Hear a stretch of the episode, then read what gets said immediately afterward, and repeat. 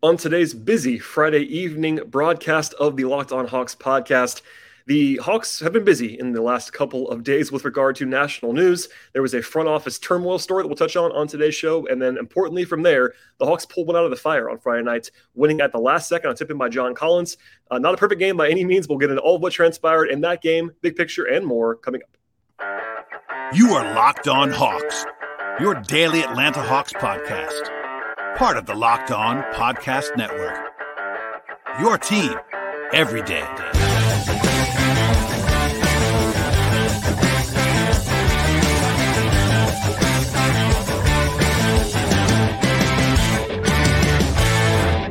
Hello, friends. Welcome to episode 1389 of Locked On Hawks podcast.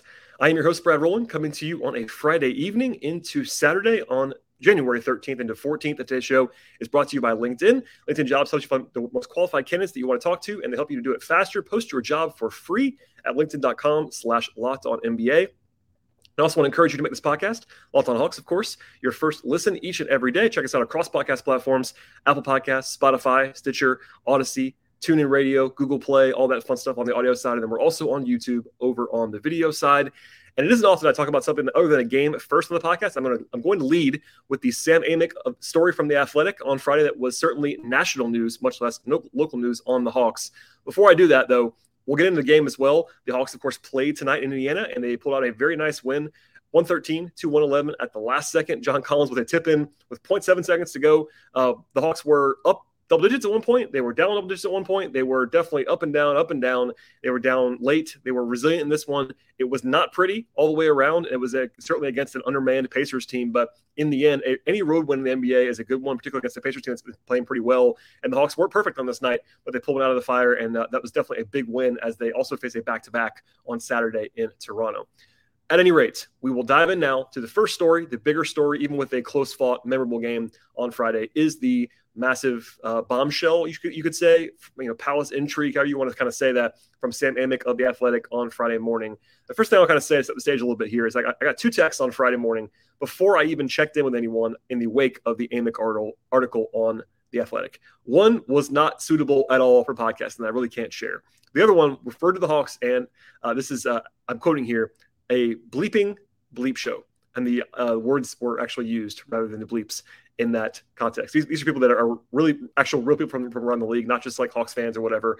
Uh, there's a lot of uh, thought around the league in recent weeks and months the Hawks are kind of a disaster behind the scenes. That was not exactly calmed down by the reporting that came out from Sam on this Friday. I'm not going to go through the entire story line by line. I would certainly encourage you to read the full text of the story. There's no substitution, even with my context, to going through and reading all of the story. It's behind a paywall. I'm going to respect that to some degree. It's one of those things, but it basically backs up a lot of what I've been saying repeatedly on the show about the front office turmoil and the general mess that's going on behind the scenes with the Hawks for the last few months and even beyond that. So we'll start here. Amick refers to Nick Ressler, of course, the son of Tony Ressler, as someone, quote, who has in- had increased influence on roster and staffing decisions since really the end of 2020. This is not a new revelation. I talked about it a few, a few times on the podcast. If you're listening to the show, you definitely will know that by now. But still, the most prominent piece of written content that expressly lays out all of this with regard to, to Tony Ressler and his son, Nick. Sam was also the first person I actually talked about this on, on the podcast as well. He said on, on a Ringer NBA podcast recently, basically that you know it's common knowledge that Nick Ressler, who by the way is 27 years old and uh, is the son of Tony again, has a, has a lot of clout in the organization. That's been well known behind the scenes. It's now becoming well known in front of the scenes in recent days. He also wrote the following quote: Nick Ressler's effect on this on the decision making process played a pivotal part end quote when it comes to the exit of Travis Schlenk. Speaking of that, and Travis Schlenk's exit happened, you know, about a month plus now uh, away from this moment. Amick lays out what many have suspected, in that Travis Schlenk basically does not have any kind of role anymore with the Hawks. He's on the payroll, but according to people, according to the piece, I should say, he is quote no longer part of Atlanta's operation in any way. Anyway, I have heard the same after making some calls. Uh, that's been confirmed. He's on the masthead. He still has a senior advisor title. He's getting paid, but uh, not part of the day to day, is what I am hearing at this point in time. Also, there were some references to Ryan Silverstein and Grant Liftman, who are close friends of Nick Ressler and Landry Fields um, individually. Silverstein is on the cap strategy and administration side. Um, Liftman was a former media member over in, uh, in, in Golden State and around the Bay Area. He was hired last year. He's reportedly tight with Landry Fields, et cetera. And also part of the, I guess, the bigger like kind of news thing from the reporting was that Kyle Korver quote may be headed end quote, for assistant GM role with the Hawks. And shortly after that was published, Woj reported that a deal is being finalized between the Hawks and Korver for that number two job in the front office.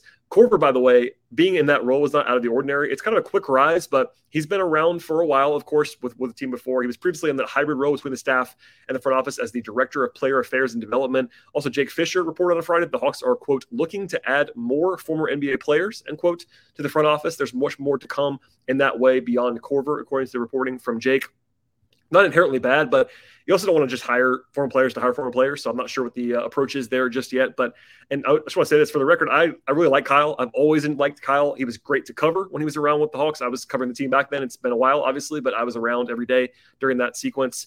Um, and really, he's highly he's highly respected around the league as a great voice, knows how to play, knows how to convey information, good communicator, etc. He's certainly considered to be a potential GM candidate down the line beyond just the Hawks, like a big picture around the league candidate. It's a little bit early potentially for that, but there's nothing like weird about him being a, a number two guy in front of office right now. That's that's a very normal kind of thing. Just want to push back on any notion that that's kind of a weird thing. I think that's kind of pretty normal compared to everything else that's going on in the story. I think the biggest single bomb in the Amick piece is the reporting that Travis Schlenk, quote, was expressing his concerns end quote, about the price for the DeJounte Murray trade back over the summer. And and here's the big one. Nick Ressler was, quote, known to be a driving force behind the deal, end quote. If true, that is not good. In fact, it's really bad. You have a president of basketball operations who's the, the number one guy in the department, only under Tony Ressler, of course, the owner. And the owner's son seemingly pushes through, or at least tells push, push through a massive franchise altering chips in the middle kind of trade. That is not a great look by anybody involved. Uh, Sam also referred to Nicholas Ressler's power as, quote, a growing issue internally in recent months, specifically in relation to Trae Young. And by the way, Trae also wanted DeJounte Murray, which is part of the deal as well. Uh, the last thing on the Palace intrigue side is that Amick talked to DeJounte and Trey and John Collins when the team was in Sacramento last week. And there's nothing huge in any of those exchanges. I'd recommend reading all of them, of course. The one that stood out to me the most probably was Murray saying that, quote, there's, there's a lot going on that's non basketball, end quote, with, with Atlanta. And then later he also said that there is, quote, more than where I came from in San Antonio, where everything was just not as loud, end quote. Didn't seem like thrilled with how it's going. Nothing like crazy either from DeJounte or John or Trae And you know, as far as the normal stuff, there was Sam reporting on the price for Collins kind of dropping in recent stage, recent stages. I think that's probably something that I could echo. There's conflicting information out there. On one hand, I've heard um, through the grapevine that the Hawks actually may be a little bit less motivated to trade Collins, to trade Collins, and on the other hand, it's maybe more motivated. So conflicting sources is certainly not ever something I'm to go crazy about. I think the urgency level is probably a little bit higher right now because the team isn't winning. Of course, they won tonight, but basically, I think it's as likely as ever that he's moved. But we'll see how that all goes in the next few weeks before the deadline. And overall, what I'll say is this: I've been trying to relay the organizational turmoil for a while. This is great reporting from Sam to get it locked down enough to write, but I'm just going to say it. It's a terrible look for the franchise. This is not good. None of this is good. Even Steve Koonin on the radio, who has pushed back in the past to some reporting and is kind of tasked as the CEO with being a sunshine and rainbows kind of guy, he even acknowledged that this is a lot of this stuff is true and it's not going well behind the scenes. And I don't know Nick Ressler personally at all. This is not a negative thing about him individually, in my view. I'm not going to be you know bashing the guy. I don't have a great idea of his basketball knowledge, et cetera. But the idea that a 27 year old owner's son who doesn't have a background in leadership or the leadership level title, he's not the GM, he's not the even the assistant GM, et cetera. He has a title, but not a high level title. And he's if he's driving huge decisions, that's bad. Obviously, from the outside, that's not a good look. And also, it's a bad look for Tony Ressler, who's the head of the team and the managing partner, not the only owner, but certainly the, the governor of the team to allow all that all that to happen. And his reputation is also out, out there for kind of meddling on the basketball side. That isn't going away either. Combining all of that with luxury tax avoidance policy, that's another strike against him, and having all of this happen with Schlenk in the middle of the season, uh, especially in the middle of, what, I, what, I, would describe as a pivotal season after you trade for Mur- Murray and all that stuff. It's all it's all brutal, honestly. Again, even Koonin said it was fair in the article in the reporting. So I know there are some Hawks fans always that want to push back on anything that's reported nationally as like you know fake news or whatever. This is, I think, pretty true from what I can gather all the way across the board. So that does not mean, of course, that the Hawks can't pull out of this in the future. Maybe Landry Fields can grab hold of the wheel and execute some strong stuff in the coming months. Um, right now, there isn't a ton to be encouraged by behind the scenes. We haven't even gotten to the part of the story where, what the DeJounte thing. Uh, DeJounte's hitting for agency in a year and a half, and the Hawks pushed a bunch of chips in the middle for him. And they're below 500 half the season. It's not great. I don't, I don't want to paint, paint a dire picture. I'm accused sometimes of being too negative. This year, maybe a little bit too positive because the team's been playing poorly. I'm usually somewhere in the middle, uh, trying to give you all the context necessary. But this story is damning enough where my, my phone's been blowing up for the last basically day straight about all of this stuff from people around the league, kind of in all of the dysfunction behind the scenes with the Hawks. So there is a path to, to success on the bright side. If you want kind of in, in on a higher note, the Hawks are not void of talent by any means. They still have a franchise guy in Trae. They have another top 40 guy in DeJounte. They have a bunch of guys who were, I think, top 80 to 100 players and Capela and Collins, et cetera. Plus Griffin showing a lot as a rookie. They have a lot to thread the needle, though, at this point in time. And um, through 42 games this year, they've not played all that well, even with a win tonight. So big picture, this is a very bad look. No one looks good here from almost almost across the board for the Hawks, and uh, we'll see what else comes out. But um, some stability would be very nice at this point in time. So maybe just some quiet here moving forward wouldn't be the worst thing in the world. But at the end of the day, uh, I'm not a great look for anybody there on a Friday uh, in mid January as the season is halfway over, and we'll have more on that in the future, I am sure. All right, on to the game. But first, a word from our sponsors on today's podcast. Today's show is brought to you by LinkedIn Jobs. As a small business owner or hiring manager in the success of 2023 all depends on the team members that you surround yourself with. And that's why LinkedIn Jobs is a fantastic option for you. With LinkedIn Jobs, you can hire qualified candidates more efficiently by matching the open roles that you have, people who have the skills, the values, and experiences to help you achieve those goals. I've used LinkedIn Jobs a, few times the, to hire in the past. It's proved to be an awesome resource for me. It makes the entire hiring process easy and painless. They help you to quickly attract the most qualified candidates to your open jobs with targeting tools, and they make it easy to screen rate applicants based on your job qualifications all in one platform. They also go beyond the resume data by using insights from your job posts, your company, and the millions of member profiles that they have. Put, put your post in front of the most people and the most qualified candidates that they, they possibly can while do it quickly, and they do it for free. We all have goals in the new year, and having our people around you is huge in making all of that happen. As well, this is LinkedIn Jobs number one in delivering quality hires when compared to leading competitors. LinkedIn Jobs also helps you find the most qualified candidates that you want to talk to, and they help you to do it faster. Post your job for free at linkedin.com slash locked on NBA. One more time, that is linkedin.com slash locked on NBA. Terms and conditions apply. All right, we'll dive into the game now. And the Hawks, as I said before, did win this one 113 to 111 up in Indianapolis. The Pacers were shorthanded, which is important context here. Tyrese Haliburton was out, their best player, their potential all star guard. Myles Turner was also out, their second best player and their best big man. Also, Aaron Nesmith was out. Now, that's obviously a lot less important than the other two guys, but Aaron Nesmith's been starting for them and is a decent player. So, down three of their key guys, including easily their top two players. That's uh, great context. Now, the Hawks were down an important piece too. Capela is still out, nine games in a row for Capela. Nate said on Thursday that Capela has been running and getting better, but is still feeling something that's not all the way ready in that calf. Went on to say that they're not going to risk a setback with him. I think some of that might stem from the fact that Capela came back once before and re-aggravated the injury in the first game back, so a little bit of extra caution probably in that circumstance. But we'll see if he's available on Saturday. He is on the trip. Keep that in mind. But Bet Online, our friends over there made the Hawks three and a half point favorites on the road. That's pretty crazy for the Hawks to be three and a half point favorites on the road against a team that's pretty decent in Indiana without Capela is stark. That does kind of tell you that Indiana does uh, sort of lose a lot without Haliburton and Turner. Um, as for the game itself, so early on, the Hawks started out this game well. It was 12 to 4 in the early going. Trae Young, nice to have him back after a one game absence. He had three early on, had two, two quick assists in this game. Okongwu was awesome in this one. He started out very early and often. He had a block and a dunk early on. Um, rebounding wise, it was his best game of his career but the Hawks dictated, the pace quite a bit in the early going. But uh, it was lots of back and forth. And early, uh, Isaiah Jackson of Indiana established himself. He had seven blocks in 28 minutes in this game. He was flying around on the interior. The Pacers had a 14 to 4 run, take the lead in the middle of the quarter. Uh, defensively, it was a little bit kind of hit and miss. The numbers, as we'll get into later on, were not that bad, but they had some real like glaring issues with transition and point of attack defense, etc. Collins had a rough start in this one. He uh, actually played very poorly the entire game until the very, very end, of course. But Indiana had 18 points in the paint early on. Rotationally, no surprises for Atlanta in this game. It was a nine man rotation. No, no Kaminsky in this one. They didn't need him. Indiana played very small. No favors, no Justin Holiday. It was a pretty standard rotation against a small team without Capela. Um, the Hawks actually missed a bunch of free throws early on in this game, but there was another big run in the first quarter, 11 0 by Atlanta, take the lead the last four points in a row from Okongwu off passes by Trae. That was good to see. They had a few stops strung together. They attacked the paint, and that coincided with Trae being on the court at that point in time because Trae was uh, good really the entire game. The Hawks were good when Trae played and bad when Trae didn't play, and that was really the case the entire way in this one. They were up nine in the first quarter, and the big thing was Okongwu had 14 and eight in the first quarter. Uh, his best quarter of his career by the numbers. 14 points and eight rebounds in a quarter play the entire quarter. He was awesome. And offensively, the Hawks were brilliant in the first quarter 36 points, 25 possessions, plus 14 with Trae on the floor. Um, they shot the ball very well at six threes in the first quarter. It slowed down from there. That was their best offensive quarter of the entire game. Um, the one kind of crater was the second quarter of this one, where they were playing uh, the normal rotation, but Indiana started out very well 16 to 5 run with Trae on the bench. Um, four turnovers in the first six minutes of the quarter for Atlanta. They took three or four just horrible shots. One from Hunter, I think one from Murray, one from Bogey, kind of just stagnant in that time. They stayed in that kind of mid range with the tie back and forth, back and forth for most of the quarter. And they were down by three at the break because Buddy Hield hit a three with two seconds to go in the first half. But the, the offense cratered. They had 19 points in the, in the, second quarter. They shot 31% from the floor. They had four turnovers. It was kind of just a mess. Um, and basically, you know, Okongwu had 18 and 13 in the first half, his first double double in the first half of his entire career. He tied his season highs in scoring and rebounds in a full game. And he did it in the first half, which is pretty crazy. Um, after halftime, it was kind of a mess. There was a couple big runs. A lot of really the entire second half was marked by big runs. Um, Pacers scored the first four points of the third to go up by seven.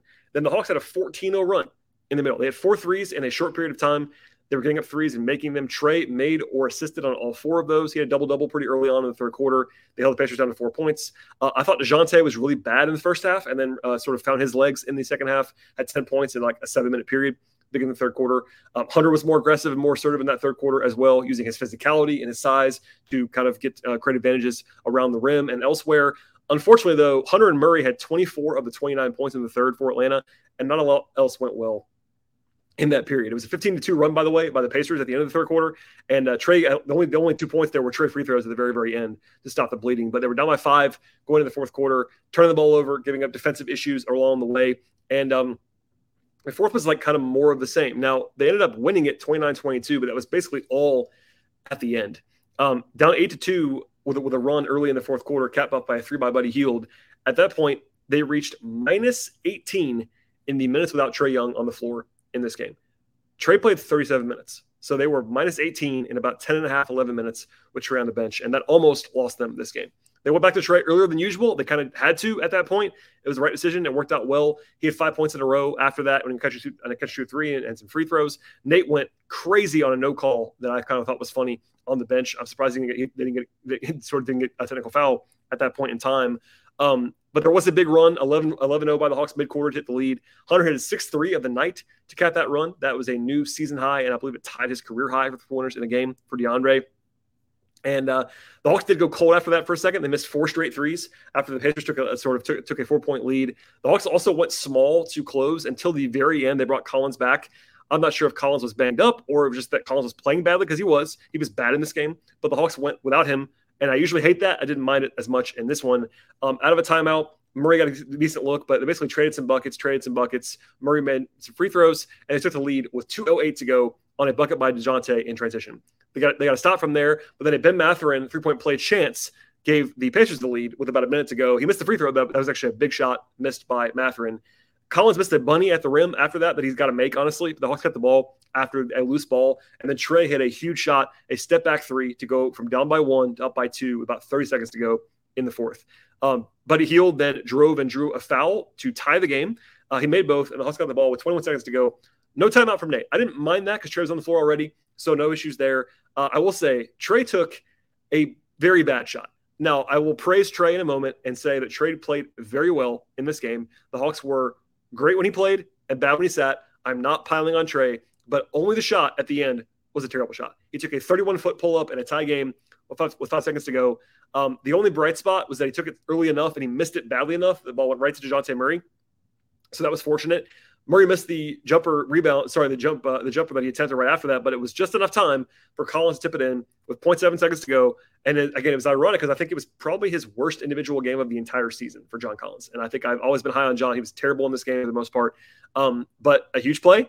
And after a review, that actually it was not over. 0.7 seconds to go. We're, le- we're left, but Indiana was unable to get a shot up to the rim, and the Hawks escaped with the win. So uh, we're getting some numbers in a second, but I will just say this it was a lot of roller coaster stuff in this one. The first quarter was really good. Second quarter was a disaster. And then even within the second half, while it was basically the Hawks were plus five after halftime, it was a lot of highs and lows all the way through this one. Um, there were good performances, as we'll get back into a second from now. Okongwu and Trae, um, Hunter in the second half, I thought was really good, etc. There were some rough ones between Bogey and Collins in particular. Um, there were some challenges defensively. We'll get into those numbers, but uh, again, a, a, gritty win, I would say, a win that probably the Hawks should have won easier in this game. They were the better team on paper, but it still counts the standings as a victory. And we'll get into all of what transpired in a second with some takeaways from this one, some player evaluations, and more. But first, a word from our sponsors on the show today. Today's show is brought to you by Bet Online, and the NBA is the central focus of this podcast. Of course, these are very, very busy in 2023 and with plenty of football, including the NFL playoffs. Of course, they have hockey and soccer and other action going on as well. The action never stops at Bet Online, and they're the number one source for sports betting information, your stats, and your news this season. Get the latest odds and trends for every pro and college league out there at Bet Online. That includes the latest in the NFL and basketball and soccer and esports and golf and tennis, auto racing, horse racing, entertainment bets, and much more. Bet Online is also very useful, engaging the latest on the Hawks. That includes the point spreads and the totals and the money lines to each and every game, plus player props and futures market stuff on the championship odds, division odds, title odds, all that fun stuff. And individual awards are very popular this time of year in the NBA. BetOnline is also the fastest and easiest way to get your sports betting fixed. And if you love sports podcast, you can find those at BetOnline as well. Check out BetOnline on your mobile device or computer to learn more about all the trends and the action in the sports world. BetOnline, where the game starts. All right, and some overall numbers and takeaways from this one on the Hawks side. Um, let's just say the offense was a mixed bag ended up with a 116 offensive rating, which is a very good number. Um, I do think the Pacers, in their current form without Myles Turner, are a pretty bad defensive team. They play pretty small, pretty offense first in this one. And the biggest thing for the Hawks was making 16 threes, which the Hawks have not done much at all this year. In fact, as of I believe today, I'm checking this now. Um, the Hawks, I believe, are the are dead last in the league in three pointers per game. So they are really low volume. They're a bad shooting team this year. They were 16 of 33 for three. That is a huge factor. They took a lot of threes. They made a lot of threes, and kudos for that. Um, down the stretch, good ball security, two turnovers in the fourth quarter. 14 for the game is just like an okay number, but it was good enough. They were really good on the offensive glass in this game as well. And then 19 fast break points, not usually a huge strength. They, they were good there. And they, I will say they were legitimately good on offense when Trae was on the floor in this game. When he wasn't, it was not good. But overall, they did enough on offense. Um, the defense was roller coaster. I will say they in a vacuum, only the numbers, a 111 defensive rating is totally fine, especially without Clint. Um, but and there were some highs, like nine block shots. Um, they did have the Pacers shoot seven of 30 from three, which is somewhat the Hawks and somewhat just bad shooting by Indiana. I think if you look at just the average output from the Pacers shot quality, they would have scored more points than they did in this game. But um, some breaks there. On the margins, though, it's pretty rough. They allowed 29 free throw attempts. That's a lot. 64 points in the paint. That's a lot. And 30 fast break points. Uh, just for some context there, the Pacers currently lead the league in fast break points, so that's important to point out. But usually it's Haliburton pressing the, that advantage, and they only average 19 a game. So the league leader has 19 a game, and they had 30 in this one. Still, it was enough on both sides of the floor, although neither side was great in this game. Uh, as for the players in this one, um, nine guys have played. Like I said before, Aaron Holiday was the quietest. He had no points and I did have two blocks, which is a little bit funny for a 5'11 guard. Uh, had a steal as well. I think defensively, he was their best point of attack guy in this game, at least on the perimeter. Um, maybe maybe Hunter was in that mix as well, but as far as the guard size players, but offensively, he was basically a zero in this one. Um, Jalen Johnson had some good minutes, seven points, five rebounds in his 14 minutes. Had a steal and a block as well did have two turnovers. His lows are very low sometimes, but also his highs are very high. So Jalen wasn't as good as he was the other night when he was awesome on Wednesday, but he was still pretty solid this game. AJ Griffin was okay, eight points on eight shots, not super efficient, and he was minus 17 in this game. He played most of his minutes with Trae, with Trae, with Trae on the bench. The Hawks have tried to get AJ on the floor to help out Bogey and Murray with some more juice. It didn't work in this game. I don't mind that as a process, but he didn't have his best performance. And then Bogey was very quiet as well. Four points on nine shots, just didn't have any juice. Defensively, he was bad. Um, I think he was actually worse than Collins, even though John played his worst game of the season. Bogey was pretty damaging, I thought, in this one. Um, as for Collins, seven points, eight rebounds, did have a steal and a block, four fouls. He was only minus two, um, but two of nine from the floor. He was one of one of seven on twos. That's usually a sixty percent plus um, proposition for, for John. Missed two free throws. Just didn't have it in this game. Just some weird ball security stuff, some weird finishing challenges around the rim.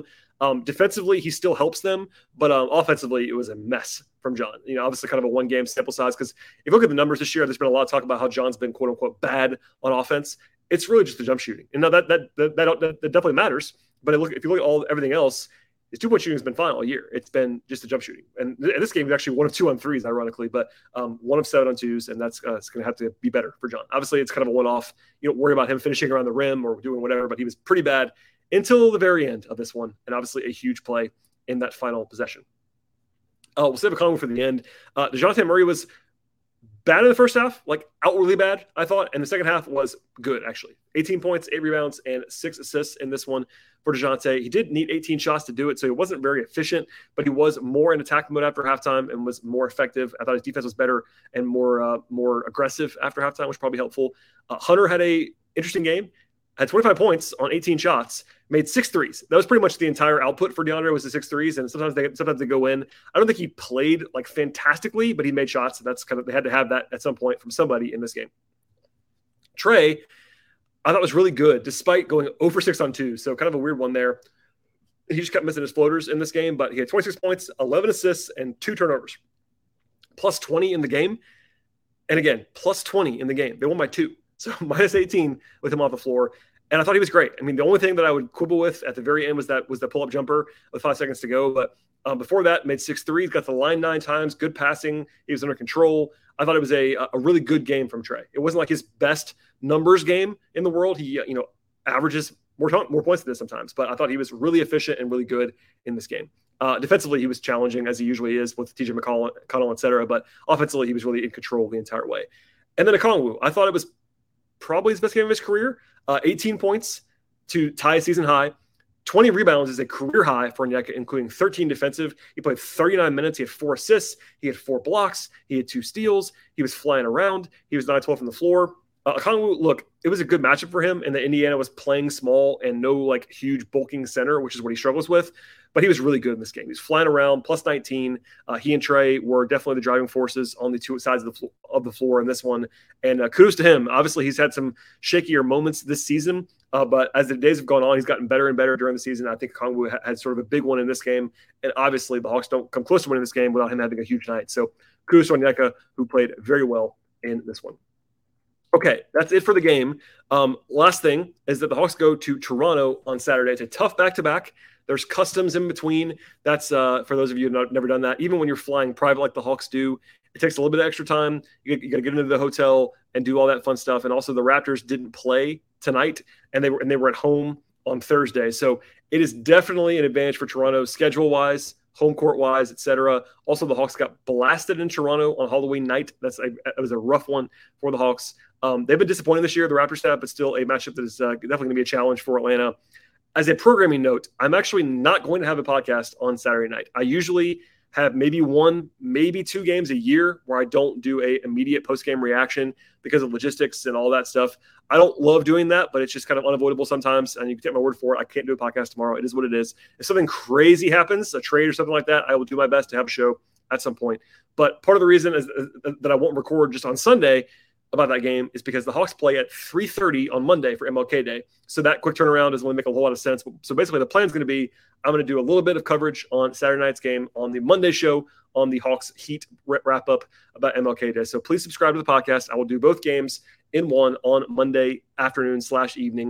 And if the world ends again, I will spring into action. You can find my written work as well. Patreon.com slash BT Rowland. I wrote about, some stuff the other day. And uh, obviously a full busy day on this Friday into a holiday weekend. So please check out all that stuff. Please subscribe to the podcast. Tell a friend about the show. Apple Podcasts, Spotify, Stitcher, TuneIn Radio, Audacy app, uh, all those places. Google Play. We're also on YouTube, and it's a huge favor to me if you were to subscribe and auto download across platforms to, to support the show in that way. Also, follow us on Twitter at Locked On Hawks. Follow me on Twitter if you'd like to at BT Roll. One more time, Patreon.com slash BT Rowland. I hope you enjoy the rest of your weekend. and We'll have a full wrap up of Saturday and Monday after that. Uh, and uh, really, I sincerely hope, hope you guys enjoy this back to back and really a challenge for Atlanta on Saturday, and then a little bit more of a friendly atmosphere on Monday that we'll get into later on. But Raptors on Saturday, Heat on Monday, and we'll have it all broken down by Monday night. Stay tuned, and we'll see you next time.